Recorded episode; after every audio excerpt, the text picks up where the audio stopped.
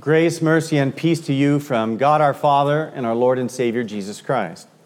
Amen. Amen. Jesus had a habit of telling stories with an unexpected twist ending. Today's gospel is a great example of that. There are two men, one rich and the other one a beggar, and they both die. The rich man goes to the flames of Hades, and the poor man goes to heaven. Many, uh, many people at the time of Christ, and this is probably just as true today, tended to assume that material wealth was a sign that you were favored by God. And likewise, that if you were poor or miserable, that you might ha- that might be an indication that God is displeased with you. So it was surprising when Jesus tells the story of the rich man and Lazarus that it's the beggar, the poor man, who goes to the angels while the rich man, the man of status, is sent to torment. If you stood the rich man and Lazarus beside one another when they were alive and asked the question, which one would you rather be? I'm sure most people said, I'd rather be the rich man with his purple clothing and his soft cloths and his bed and his uh, sumptuous food on the table. And I'm pretty sure that no one would have selected Lazarus with his ripped garments and uh, his ribs showing because of lack of food, malnourishment, and his oozing sores. Years ago, my parents and I were on a family vacation. I think I actually told this anecdote to my students, some of whom are here today, just a few days ago. it's coincidence. Uh, years ago, my parents, we were on a family vacation, and we were at the pool in a Holiday Inn uh, one of the days. And I don't know how this happened, but my mother started up a conversation with a stranger at the pool. And I, I, don't remember all of what was said, but what I recall very, very distinctly is that the man said something like, Doesn't the Bible say that the Lord helps those who help themselves?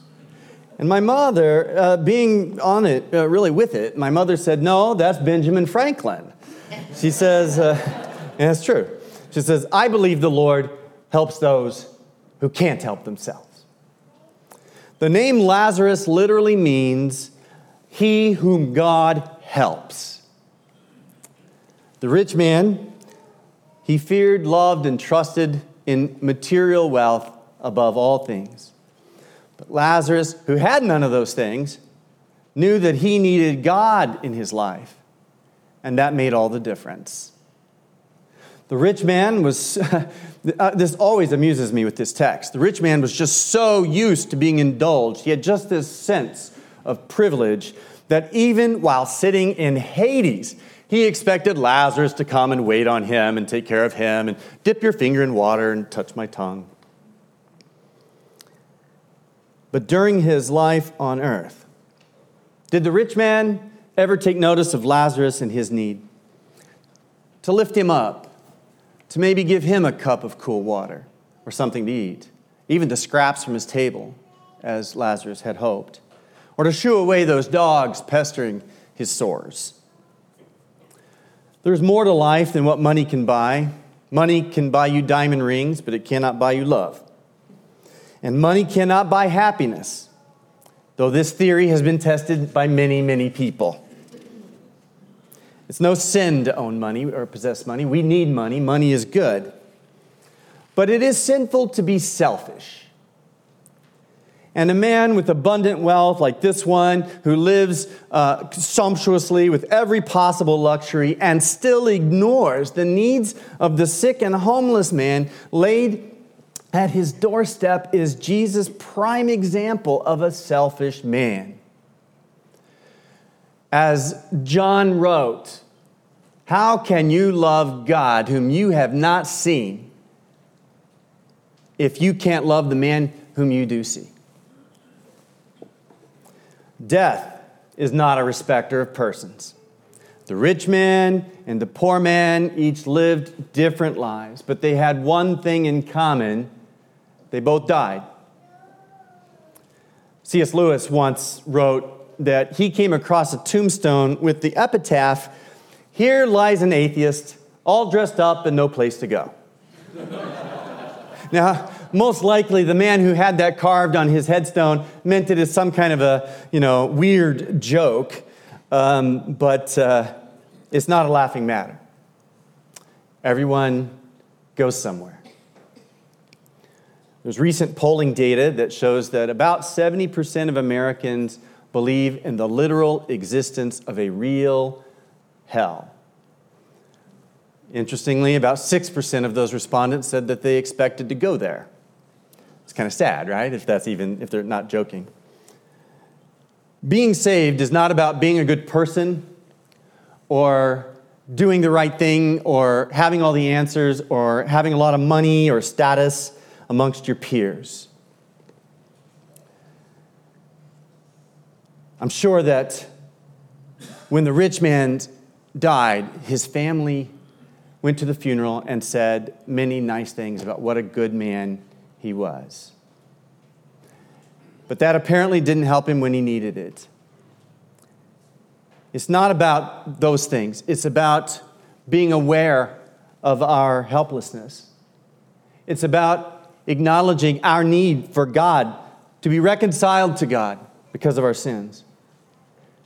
It's about being united with the death and resurrection of Jesus Christ in the holy sacrament of baptism so that his death and resurrection become our death and resurrection. Because he rose from the dead, we who are baptized into him have the same spirit within us, will likewise be raised from the dead and live a new life in glory. The last words written by Martin Luther, the reformer, uh, were found in a little scrap of paper stuffed into his pocket when he died. And he had scribbled on a, just a scrap, he said, We are all beggars, this is true. Yeah, we are all Lazarus. We are the beggars on the steps in the front of the palace, lying in our own waste, pitied by even the dogs. We are truly beggars in the sense that we come before God empty handed. Like the old song says, Nothing in my hands I bring, simply to thy cross I cling. We have nothing to offer God but sin and sickness and decay and pus and dirt. But in the great exchange of the gospel, uh, Luther used the word great exchange. Sometimes it's uh, translated uh, uh the felicitous exchange. I like to use the word the sweet swap. Jesus takes our sin and decay and death onto himself so that they become his own. And he gives his, us his righteousness and life so that they become our own. Unlike the rich man in the story, Jesus takes pity on us. He, he is not walk past the beggar. His compassion moved him such to take action on our behalf. He doesn't just sort of send thoughts, right? The glorious King of the universe.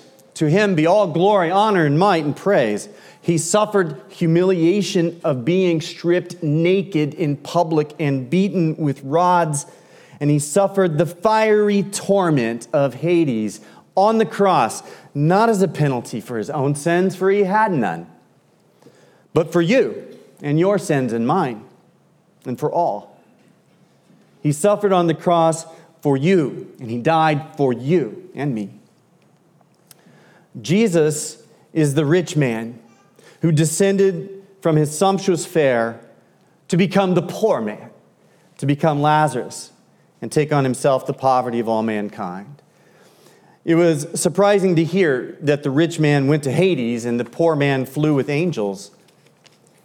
But what a surprise, a heart wrenching, tear jerking, hilarious, holy surprise that God's one eternal Son hung on a cross so that we beggars can fly, so that we miserable sinners can recline on Abraham's bosom, and more than that, so that we children of God can feast at the king's banquet. According to tradition, when the British Army led by General Cornwallis, surrendered to George Washington at Yorktown in 1781. The British band played a song called The World Turned Upside Down. It says this If ponies rode men, and if grass ate the cows, and cats should be chased into holes by the mouse, if summer were spring and the other way round, then all the world would be turned upside down. That's how it was for them in their defeat. Sin has turned God's good creation upside down, calling good evil and evil good. But Jesus Christ is in the business of making all things new, and he turns everything right side up again. Now, those who are happy standing on their heads and, and, and, prefer the distortions of creation that the world applauds, well, for them, the reversal that Jesus brings is a surprise. It might even be disorienting or painful. But for the poor, for the weary, for the sin burdened, God is going to set things right, the things that had gone wrong. He will make all sad things untrue. In Jesus' name, amen. Now may the peace of God, which passes understanding, keep your hearts and minds in true faith unto life everlasting.